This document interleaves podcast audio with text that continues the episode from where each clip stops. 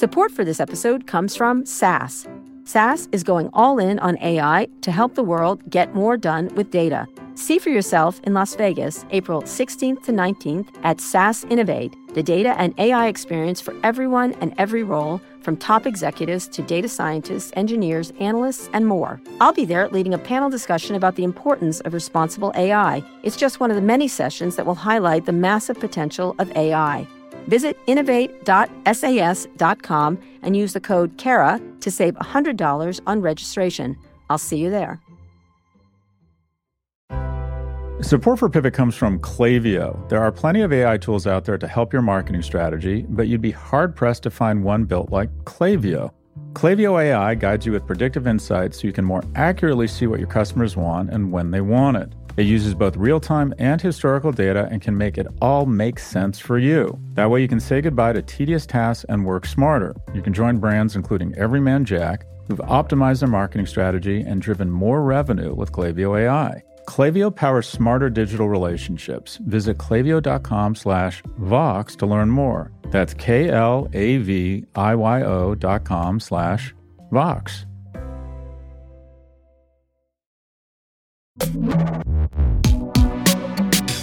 Hi, everyone. This is Pivot from the Vox Media Podcast Network. I'm Scott Galloway. Today, we've got a bonus episode. It's a presentation from NYU's Aswath Damodaran given at Pivot MIA on February 15th. Aswath's speech was one of the conference's most discussed events. Have a listen. He's outstanding. I'm going to start my session by talking about something completely tangential. I had to teach all day in New York yesterday. I had my regular class. Uh, back in the classroom. I took the late night flight. I got into Miami at 10 o'clock. I took the cab. I got out. It was 10:45 at night. And as I was walking into the hotel, there was a whole group of people whose nights were just beginning. They were all young, they were very hip. And to me, they looked partly dressed, but know, that might be just. And I got a reminder that I was getting old. Because if I went out at 10:45 and my night got started then, I know exactly what I would be doing today. I'd be crashed and burned today. I'm getting old, but it's not a choice, right? It's, growing old is mandatory. Growing up is optional. And that's going to be the launching pad for what I want to talk about today. I teach two classes. I teach a corporate finance class and a valuation class. By itself, you say, what the heck does that even mean? In fact, MBAs come in and say, what, what's the difference between the two classes? I tell them the truth. It's the same class. I give it different names. That way it looks like I'm teaching two different classes. But the truth is that in corporate finance, I talk about businesses from the inside out. How do you run a business? How do you increase the value of a business? In valuation, I look at the same companies from the outside in. It's got to be much more passive, right? I've got to value Peloton given the people running Peloton, not based on what I wish it were run like. And in both these classes, I find myself looking for things that explain the cross section because you can talk about anecdotal evidence. I've never used a case in 40 years of teaching because to me it's an insane misuse of my time. I've got 45,000 live cases in front of me, every publicly traded. Why would I go back to 1988 and let some Harvard Business School professor tell me what happened then, especially when I know the outcome? So I'll give you one of the structures I find incredibly useful in understanding why companies do what they do, and more importantly, in pinpointing when companies do things they shouldn't be doing. Just like human beings, companies go through a life cycle. Let me describe the life cycle. You have a business idea, brilliant idea, a startup. You're like a baby, right?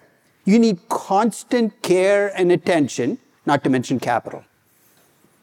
You make it through the startup years, and let's face it, the mortality rate for businesses and companies is far higher than the mortality rate for human beings. Two thirds of startups don't make it through year two. Great business ideas don't make it, but let's say you make it. You're now a toddler company. What do toddler companies do? They fall, they get up, they fall, they get up. Sometimes they fall and don't get up. If you make it through the toddler years, you hit what I call a bar mitzvah moment. You know, the bar mitzvah moment is if you're Jewish, this is when you're told you are now grown up, even though you're not. Companies go through, and many companies are not quite ready for the bar mitzvah moment because they're so used to being kids, somebody else taking care of everything. If you make it through the bar mitzvah moment, you become a teenager company. You know what teenagers do, right? I have four kids. Thank God they're all through the teenage years. But every morning, here's what teenagers do they look in the mirror and say, I have lots of potential. What can I do today to screw it all up? So when you have a teenage company, don't expect it to act rationally. Some of you might know I bought Tesla in June of 2019. Why did I buy them? Because it was a particularly good time to buy them.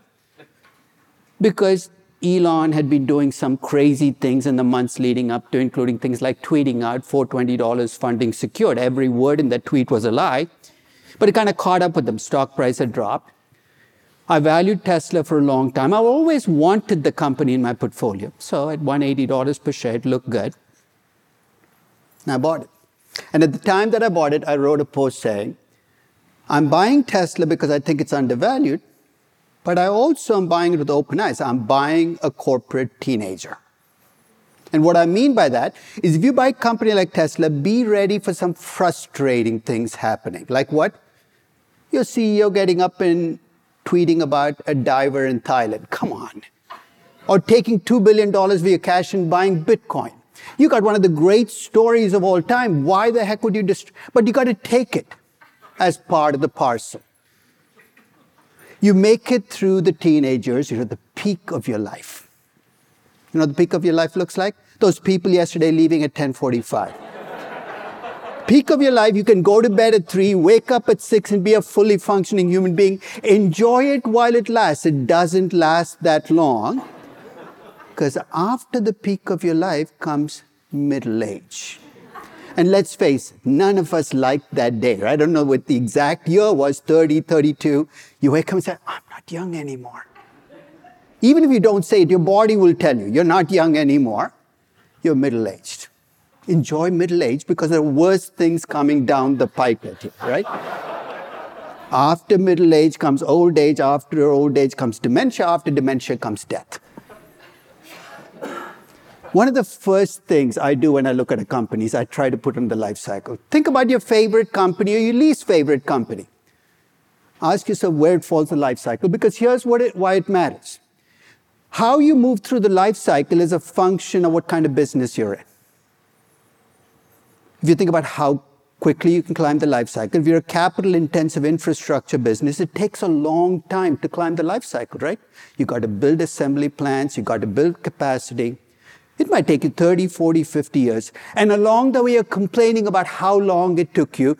But here's the advantage of taking a long time to build up your life cycle. Once you've got to the top, it becomes much more difficult for people to come up because it took you a long time, it takes them a long time. You stay at the top for an extended period because you took a long time getting there. And then when you decline, the decline is slow. You still don't like it, but you decline slowly the quintessential 20th century company, the successful 20th century company. That's what the life cycle looked like. Think of how long it took Ford to go from being a startup to a mature company. Think of how long it stayed at the top. We forget that GM and Ford had an extended run at the top, and they've been in decline for a while. The reason I bring that up is one of the things that I think we all need to think about is the 21st century company's life cycle. I, I describe tech companies as aging in dog years. Basically, a 25 year old tech company is like a 100 year old manufacturing company. And I'll give you two contrasting examples. Where would you put GE in the life cycle right now? You guys like The Walking Dead this is a walking dead company. It's a zombie company. It's the only stories you can tell about how quickly the end will come and how painful it's going to be, right? But it had a great run. 125 years. Don't shed any tears for GE. It's a corporate entity. It's lived its life and the end is coming.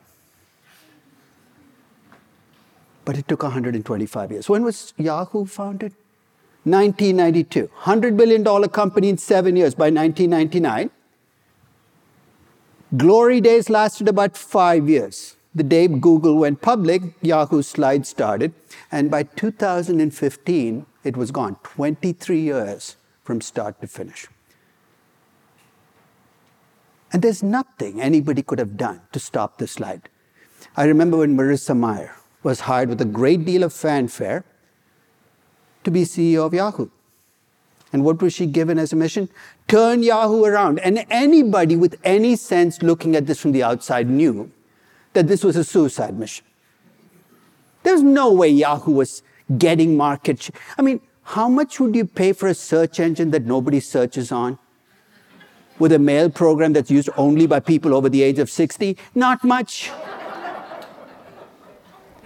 And Marissa had a different problem, which is she ran Yahoo, but was like controlling the outhouse of a building where much of the value came from things she didn't control. You know what I'm talking about, right? The bulk of Yahoo's value towards end came from a 21% holding in Alibaba and a 35% holding of Yahoo Japan, which is a publicly traded company on its own.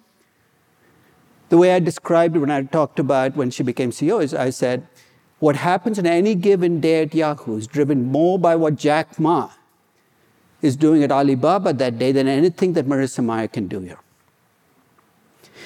I'm going to talk about the implications of this compressed life cycle because everything we know in business and finance was designed for the 20th century company. I'll give you a personal example of what we do in finance that I think we need to rethink. Have any of you done a discounted cash flow valuation? Just show, show of hands. Okay. When you think about a discounted cash flow valuation, you project cash flows for a certain point in time, then you get really tired and you stop.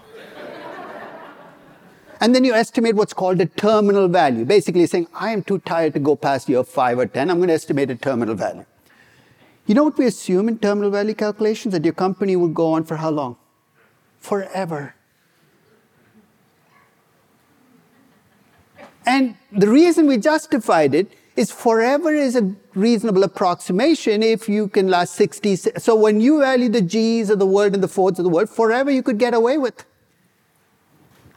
But when you're valuing the Yahoos of the world, where you know, even when they're successful, that this will not last that long, the question is when you get to year 10, when you're valuing Airbnb, do you assume that Airbnb will go on forever? Do you factor in the reality that you're talking about a much more compressed life cycle? I would argue everything we know in business and valuation was designed for the 20th century, and it's time we started rethinking how we approach valuation, how we make business choices, because the world has changed. I'm going to tell you why it's so useful for me to use the corporate life cycle. I'm going to give you my corporate finance class compressed into a minute. And you know what? The rest is all fluff anyway. When you think about its core, what corporate finance is about, it's about three groups of decisions that every business has to make. The investment decision, where you decide what projects to take, what acquisitions to make, what to invest in. The financing decision, where you try to decide what mix of debt and equity you use to fund those investments. And the dividend decision, where you reap the harvest of all the good decisions you made in the past. Now, when we teach corporate finance, we act as if all three decisions are equally important. You have to pay just as much attention to all three. But that's a lie. If you're looking at a young startup, let's say you take Airbnb, not quite a young startup, but a young company. Which decision of these three decisions, which of the three do you think drives Airbnb's value the most? The investment decision. Everything else is a side story, right? In fact, I'll save you the trouble on how much debt Airbnb should have. No debt. How much dividend can it afford to pay? Are you kidding me? You're losing money, you have negative cash flows. It's all about the investment decision. So I ask you, who's the CFO at Airbnb? Most of us say, I don't know and I don't care. The CFO of a young startup might as well be the janitor, basically. You know, you're, you're, you're, the, you're the guy that everybody ignores and walks by. Because really, what, what are you going to do? Yeah, you, you're not going to make this company great again. As you mature, though, you're supposed to be going to see your investments start to get less lucrative. Right? You're not, you know, so in a sense, you're past the great. Now you start thinking about maybe there's something I can do to lower my cost of capital. Anytime a company talks about lowering the cost of capital, it's a signal. You're middle aged. Young companies, when you're making 35% returns on your project, who cares whether your cost of capital is 12% or 10%? But there will be a time when you care and your financing decision comes to the core, mature companies. You get past mature, you get past middle age, you get to be a declining company. Guess what you care about? How do I return cash? The dividend decision comes to the core. Sometimes just looking at what a company is focused on will tell you a little bit about where they are in the life cycle. And you can think about where a name change will come in here. Eh, and I'll let you think about that. And what it tells you about the future of a company. Okay? But that's something to factor in every action, not just financial, is telling you something about where the company sees itself in the life cycle. Now, of course, as all of this is happening, your earnings and your cash flows are changing. Early on, you're a young company, going to lose money. It's a feature, not a bug. You're building a business model. Your cash flows are going to be even more negative. Why? Because not only are you losing money, you're investing for the future. Of course, this is what people call cash burn. They ring their, oh my God, the company has so much cash burn. If it's a young company, it better have a lot of cash burn because if it isn't, then it's not a young company. That's another thing to look at. If you see a company with negative cash flows that claims to be a mature money making company, something is not in sync in this story. Now, a lot of companies, if you have enough negative cash flows long enough, don't make it. That's the survival issue. But if you do, here's what I should expect to see. Your margin should start to improve your cash flows will go from negative to positive. Why? Because you have to reinvest less, your growth opportunities. In fact, your cash flows turn positive when you start to turn less optimistic about future growth because you're reinvesting less. And then in those mature years, your cash flows are at their peak. And then you're going to decline, your cash flows start to go down. So just as you see a company age, you're going to see its cash flows reflected as well. I don't do consulting. I'm too lazy and too opinionated. And I wouldn't say much. I'd go into a company and say, What do you want us to do? Act your age. More money is wasted by companies trying not to act their age than any other single set of actions out there. When Walmart bought Flipkart, it's an Indian online retailer, about five years ago for 21 billion, I called it the most expensive facelift in history. Because let's face it, Walmart is an old company. It's a very good company. Don't take it badly. Being old is not a bad thing. At least they've made it through their. They want to be young again. Why? Because they're competing against a company that seems to have found the fountain of everlasting youth, and I won't name the company. It's the most expensive facelift in history. And therein lies a reason why companies keep trying to be young again. There's an entire ecosystem out there that tells you you can be young again. You know what's in the ecosystem? I mean, you know, if you're a human being, it's plastic surgeons and personal trainers. You know, the equivalent in, they're consultants and bankers. You can be young again. All you need to do is adopt our acronym. EFA, EVA, CFROI, ESG. Name the acronym, you adopt it, you're going to be young again. And then they ask you to do expensive things. You want to, you know, go do an acquisition. I think the M&A process, the most destructive process across the world, across corporations. But if you think about why the process keeps going, there's a reason. You can be young again. Just this one big acquisition, you'll be young again. So act your age. If you're a young company, go out and reinvest money for the future. Don't talk about positive earnings and cash flows. That's not what I'm investing in you for make sure you invest for future growth. If you're a mature company, don't keep trying to tell me you can grow at 20% a year, because then you're going to do things you shouldn't be doing. And if you're a declining company, just accept the fact that your best days are behind you. We'll be back in a moment with more from Aswath Damodaran at Pivot MIA. Support for Pivot comes from Atlassian. Atlassian software, including Jira, Confluence, and Trello, help power the collaboration for teams to accomplish what would otherwise be impossible alone. Because individually we're great, but together we're so much better. That's why millions of teams around the world, including 75% of the Fortune 500, trust Atlassian software for everything from space exploration and green energy to delivering pizzas and podcasts. Whether you're a team of two, 200, or 2 million, or whether your team is around the corner or on another continent altogether, Atlassian software is built to help keep you all on the same page from start to finish. That way, every one of your teams from engineering and IT to marketing, HR, and legal can stay connected and moving together as one towards shared company wide goals. Learn how to unleash the potential of your team at Atlassian.com. That's A T L A S S I A N.com. Atlassian.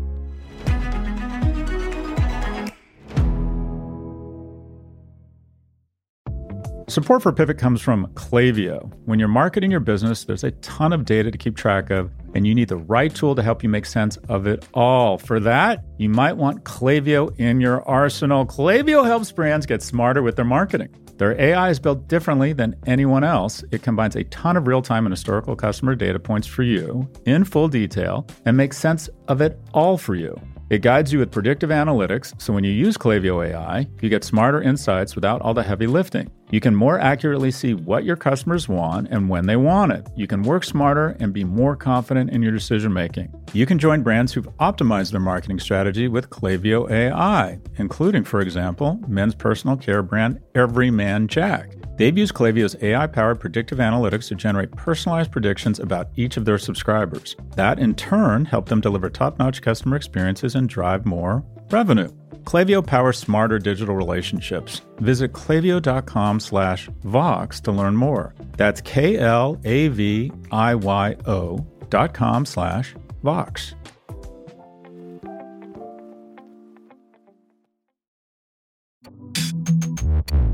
Welcome back. We now return to our bonus episode from Pivot MIA. I actually do a session called the theocratic trifecta. You know what the theocratic trifecta are? Sustainability, stakeholders, and ESG. Half of all business schools have kind of, every class has one of those three words in the title because I think they're all marketing a myth, which is if you do these things, you can live forever. And I'm reminded of the Egyptian pharaohs who had the same dream. So, you know what they did, right? After they died, they got wrapped up in blankets or you know, bandages, got put into tombs with all their favorite things around them. And guess what? They died anyway. So, think about that when you think about all these things that supposedly matter. As I said, the other class I teach is valuation. And I'll tell you, one of the things that troubles me about how valuation has, has evolved over the last 40 years is almost all valuation has become financial modeling. It's become a gigantic Excel spreadsheet. And I'm a great believer that if you want to do valuation, you've got to think about the story that underlies the numbers. Otherwise, all you have is a collection of numbers. But if you look at how critical stories are, across the life cycle, here's what you're going to see. When you have young companies, it's all about story. You know why, right? There are no numbers. Now, that story can be a good story, but as you age as a company, the shift is towards numbers. So if all you do is value mature companies, you can do everything on Excel spreadsheets. But if you try to do that in the Airbnbs and the Ubers and the Paytms of the world, it's not going to work because you're trying to impose a number driven valuation on a valuation where it's all about stories. And as you go through this process, guess what?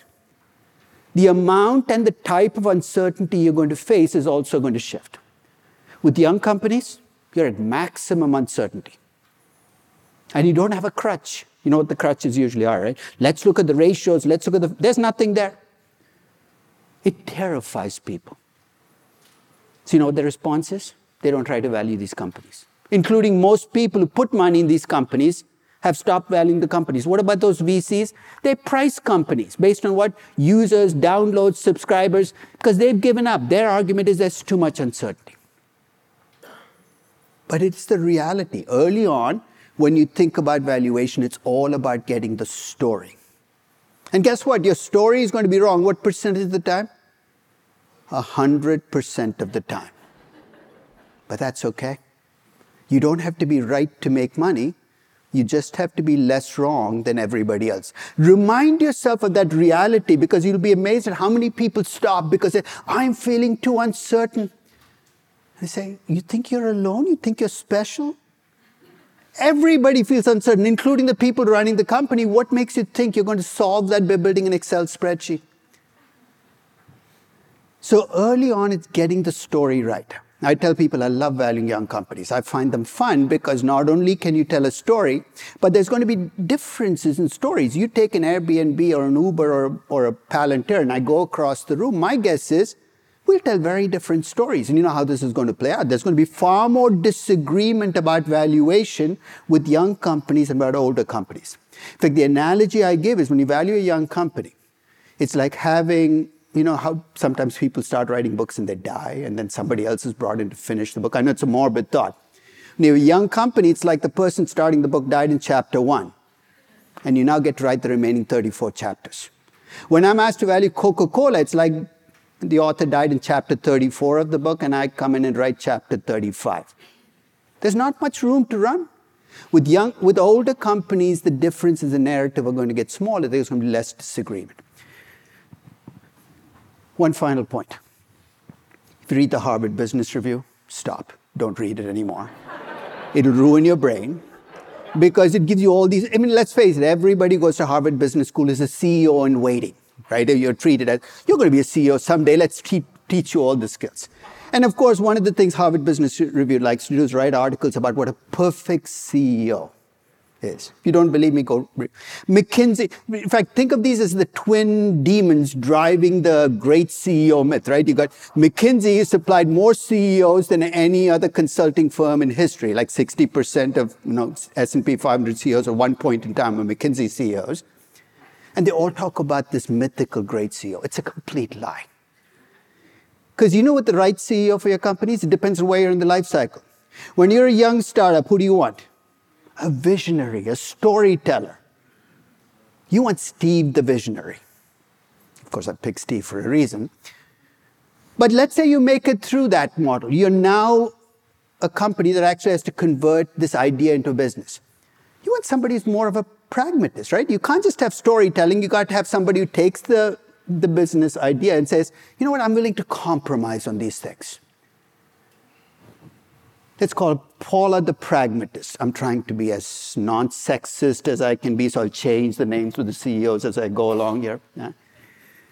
Then you get into high growth, you're building your business now, right? It's not just the idea, it's building a business. You want Bob the Builder. You make it through that. You're now a growth company, but the easy growth is gone. You've got to become a bit of an opportunist. You've got to find new markets, new products. You're Oscar the opportunist, and now you made it to middle age. You're a mature company. You're playing defense. You need Donna the defender. And then you're going to decline. You know who you want running your company? You want Larry the liquidator. If you don't, go on Google, look up Larry the liquidator. You know who you're going to see a picture of, right? You want Danny DeVito running your company, not Gregory Peck. You don't want a guy with big vision. You want a guy who's very focused on getting you out of businesses, liquidating. You don't want people with big ambitions running declining companies. You don't want Larry the liquidator running a young growth company for a brief time. Remember when Travis Kalanick was had to leave Uber for well, lots of different reasons, but they and they were looking for a CEO. And briefly they looked at Jeff Immelt my response was, Are you guys out of your mind? I mean, to begin with, we can debate what Jeff did at GE and whether it was good or bad. But even if you thought he did a good job at GE, bringing him in as CEO at Uber would have been the worst possible choice you can make. It Could have been the wrong person for the company. So, yeah, a couple of days ago, I did my latest valuations of the FANGAM stocks. They fascinate me because you think about storytelling and life cycles. Each of them has a fascinating story. And one of the questions is where do they fall in the life cycle? If you get a chance, go and, I mean, Amazon is a company I valued every year since 1997. Talk about a book that never ends, right? Each time you think you're getting to the end, ending chapter, they figure out a way to make this. It's like a sequel on top of a sequel on top of a sequel. It's like Pirates of the Caribbean, part 55. And Johnny Depp is still alive and he's still drunk and he's still doing all the things he did. I mean, this is a company that started off as an online retail company. By 2010, it looked like it was getting old. But it found a second wind. It became a disruption platform. There are some companies, and this is what gives people hope, that find reincarnation. Apple in 2000, right? Steve Jobs, a legend because of that. And these become case studies. And then what? Consultants and users, do you want to be the next Apple? Do you want to be the next Microsoft? Come on. What company doesn't? But the reality is they're the exceptions, not the rule. And we have to remember that anytime we see a company saying, I'm the next Apple, I'm the next. How many times have you heard people say, I'm the next Amazon? I've gone well beyond where I should, so I'm going to stop there and uh, turn to the Q&A. When we come back, Aswath speaks with Kara. That's in a moment. Support for the show comes from Fiverr, the world's largest marketplace for freelance services. In the fast paced world of business, every decision counts. And when it comes to hiring, there's no room for guesswork. That's why Fiverr has developed solutions for business to make outsourcing projects simple, quick, and compliant. You can gain access to curated talent through Fiverr Pro's catalog of top freelancers organized by skills and experience. Plus, you can streamline your projects with a user friendly dashboard where you can track progress and collaborate with your team. Fiverr Pro is perfect for businesses that want to work with top talent for immediate or long term needs. And for anyone needing the highest level of white glove service, Fiverr Pro's project partners can manage multiple freelancer engagements for you. Project partners will outline requirements, assemble a roster of freelancers, and manage a schedule to ensure your deliverables are completed on time, allowing you to flex your budget without any headcount constraints. Ready to scale smarter? Visit pro.fiverr.com to sign up and use code PIVOT for 15% off any service. That's pro.fiverr, F I V E R R dot com, and use code PIVOT. Wow, that guy means business. Just an amazing player. No, not him, the sports photographer behind him. Uh, what? He has a business bank account with QuickBooks Money where he earns 5% annual percentage yield, so he's scoring big on and off the field. You might even say he's the MVB. MVP? The most valuable business. Making your money work harder. That's how you business differently. Intuit QuickBooks. Banking services provided by Green Dot Bank. Member FDIC. Only funds and envelopes earn APY. APY can change at any time. Welcome back. Here's the rest of Aswath Damodaran's speech at Pivot MIA. So we're going to stand. We're going to stand. So since Okay. you're so lively, you look pretty good for a dead guy. Um, I got to say, people think I'm tough on tech. Hello, nice to meet you. so good to meet you. You're my, you're, you're my date, I think. Um, so this is a really fascinating story. I want to talk specifically about a couple of companies, and then I'd love some questions from the audience. So we in the in the agreement talked about Facebook and the stock that was off. Can you talk about this compressed life cycle? I completely agree with you. They go AOL went from much Stop. shorter and shorter Yahoo. I've seen them all, and I'm actually working on a book on um, Silicon Valley, and I forgot all the companies I that have just died along the way, Yeah. which is and they were big and they Yeah. were important and et cetera, et cetera, and very few survived. So can you talk about like where these big companies are now because they're sort of in the crosshairs of Washington, they're too big, et cetera. I think Facebook in particular is at a fascinating cusp in where it is in the life cycle, right? One is if you look at the most recent earnings report, the number that I think freaked people out the most was that the number of users dropped for the first time in Facebook's history. Though people sometimes forget why it dropped. It wasn't because of regulation, wasn't because of governments, it was Apple privacy restrictions on its devices, which actually it made me remi- it reminded me of the Godzilla versus King Kong movies, right? Yeah. The only thing that brings down Godzilla is King Kong, and Facebook met a King Kong big enough to bring them down. So at this point, it's clear that they're not a growth company. I think that anybody who invests in Facebook thinking 20% growth is coming back is barking up the wrong tree. The, the day, The real question is whether they're at some steady state where they can grow five, six. I valued it at 8% growth a year, which is way below the historic norms. But there's another story you can tell, which is this is the beginning of the end, that the slide has started, that you're going to go from being middle aged to in decline essentially over a period of three, four, five years, because we've seen that happen. I hope that's not the case because I now own Facebook shares. Okay. But I think that there's a very real chance that that could happen. So I'm going to keep my eye on what the numbers look like. What and, the numbers look like. And I'm also going to look at what they do because that's going to be revealing, right? Because inside the company, they should see signs of a meltdown much quicker than we do. So, so Metaverse, when they decided to change their name. I, in fact, I was on on uh, on, on the show right the day mm-hmm. after they did yeah. it, and I sold my Facebook shares. Then I said, there's no good reason for a company to change its name, right? Mm-hmm. It's you either going to witness protection you know, if you're a company. Yeah. Well, that's what they were seeking. You yeah. Or, or basically, you're trying to say, look, I, it's like when Philip Morris renamed itself Altria, saying, right. oh, we're not going to be toxic anymore. Guess what? You still sell cigarettes. It's not going to go away. Right. So I think with Facebook, I think it's going to be an interesting couple of years because you're going to see this unfold very quickly. If there's a meltdown, it's going to happen really fast. Mm-hmm. And, and, uh, and, those are the signs, the, the, the signs. huge investments in Meta. You don't think that's a forward leaning, I'm going to, is that a facelift? I is think, that a I think the problem is they call themselves Metaverse, but they're still a social media platform right. that makes the money on online advertising. Right. So if they really mean that they're going to shift their business model to essentially make, I'd like to see what they do. Maybe there are things they've planned that I don't see yet. Yeah. No? no. But unless I see that, it's just a name change. You're still yeah. a social media platform. You yeah. just change your name to Meta to make it look like you're a different business. It's like Alphabet, right? Right. Now, Google did it because they wanted to make it look like they're a multi-business company. The reality is Search. The search box is what drives. It's it's basically like Snow White and the Seven Dwarfs, right? You got right. the search box that delivers all the stuff, and you got the seven dwarfs who eat up your cash flows and earnings. Yeah. And until that changes, I still call them Google. Until I actually yeah. see the rest paying off. And you may do that. Yeah. Um, let me ask you about one other question. Then let's get like two quick questions to the end because we got to get to lunch. And this is fascinating. He's an amazing actor. Don't you want to go back to school now? I swear to God. Um, uh, we talked about Microsoft buying, um, which gaming has the, the biggest ability to go into this metaverse. People are already in a metaverse in a lot of ways with gaming.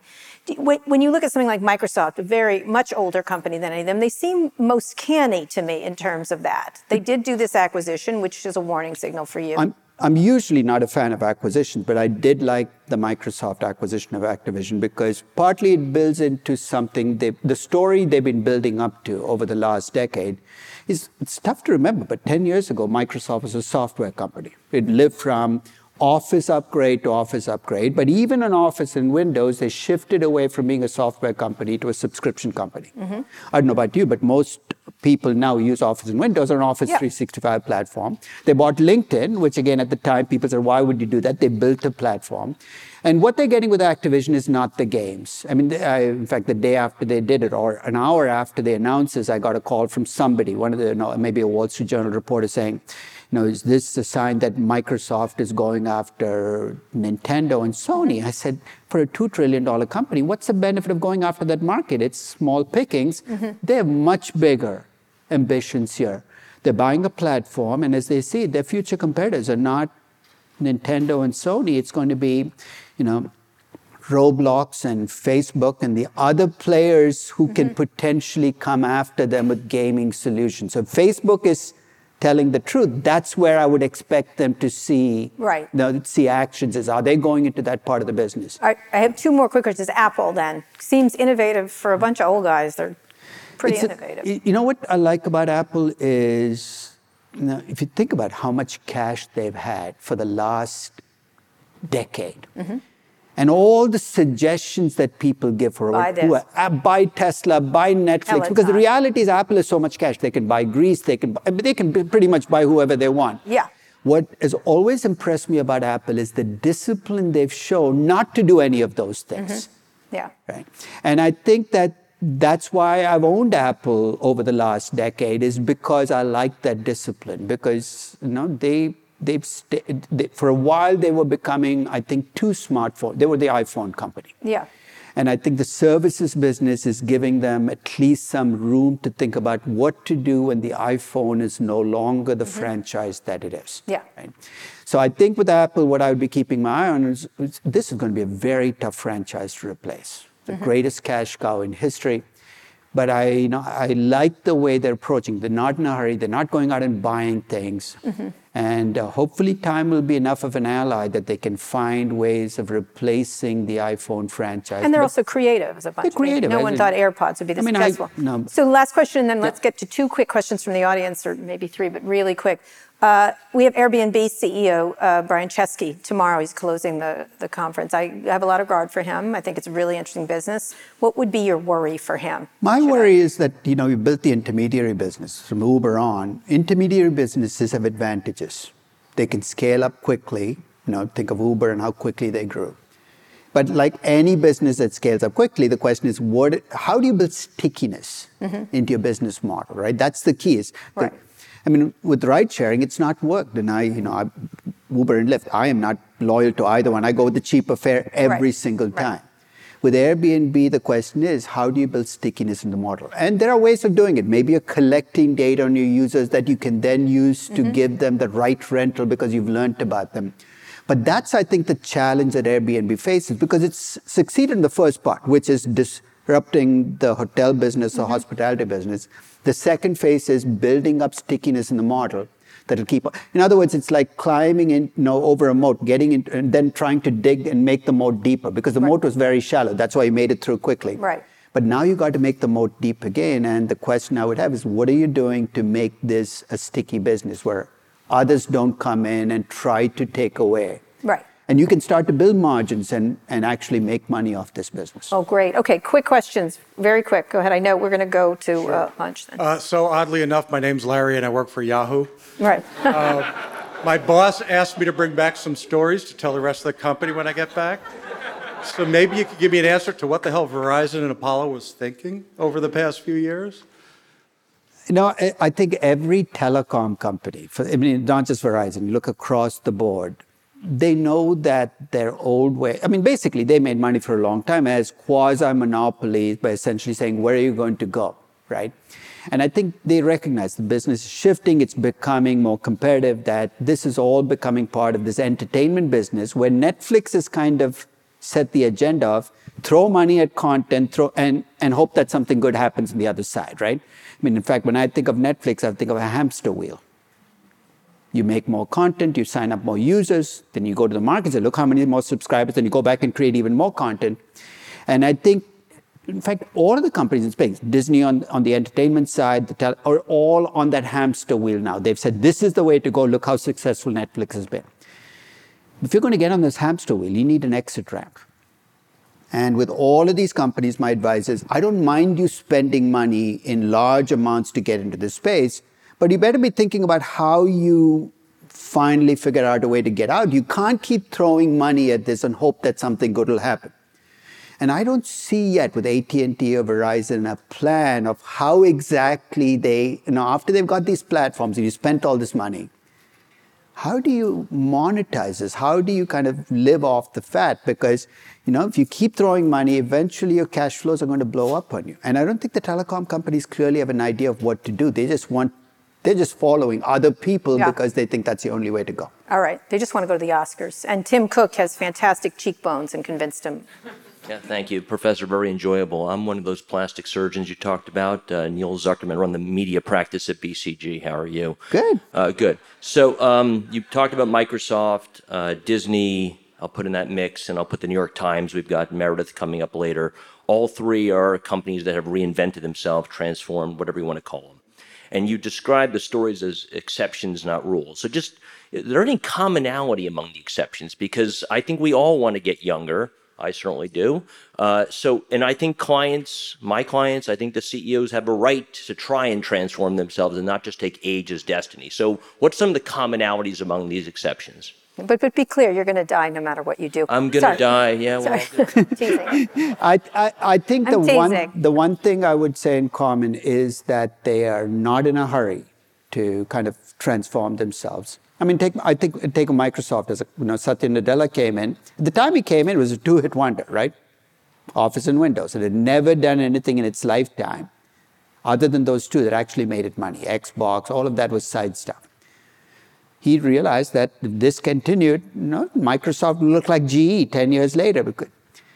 And he, he made a good choice, the cloud business. But then rather than go buy a company in the space, he built up my, he said, look, we have strengths. We have great technology people. We know how to build a business. And he gave the Azure, the cloud business, enough freedom to make mistakes and build up. And he was patient. And today, Microsoft's $2 trillion value can be traced back to that decision.